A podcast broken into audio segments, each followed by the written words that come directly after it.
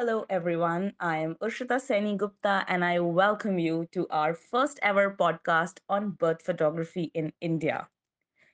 Today, as I complete four years as a birth photographer, and that too in the midst of a pandemic, I could not think of a better way of celebrating this milestone than by sharing all the stories and lessons that I've had in this amazing journey. I welcome you all to join me as I take you through hospital corridors, labor rooms, operation theaters, and of course, through an undying love of all the doctors, the nurses, and the medical support staff that works so hard to bring a tiny baby safely to its mother's arms.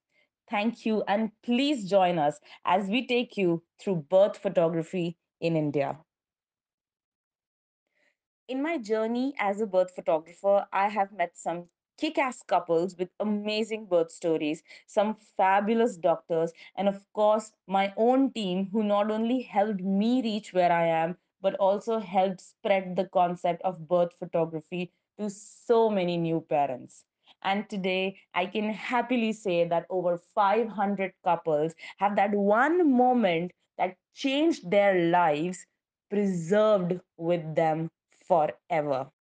Birth photography for me started out as a chance to capture that one moment that changed a woman's life.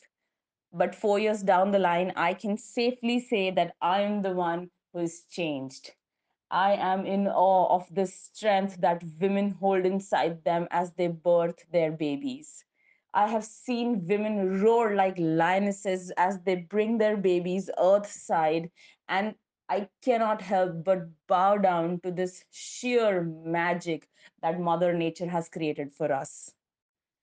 I will forever be grateful to that baby who not just blessed his family by making a grand entrance into this world, but also blessed me. Four years ago, today was the day when I met the first couple who allowed me to photograph the birth of their baby, their most precious moment as a couple. And I cannot help but think today that the birth of that baby was also my birth as a birth photographer.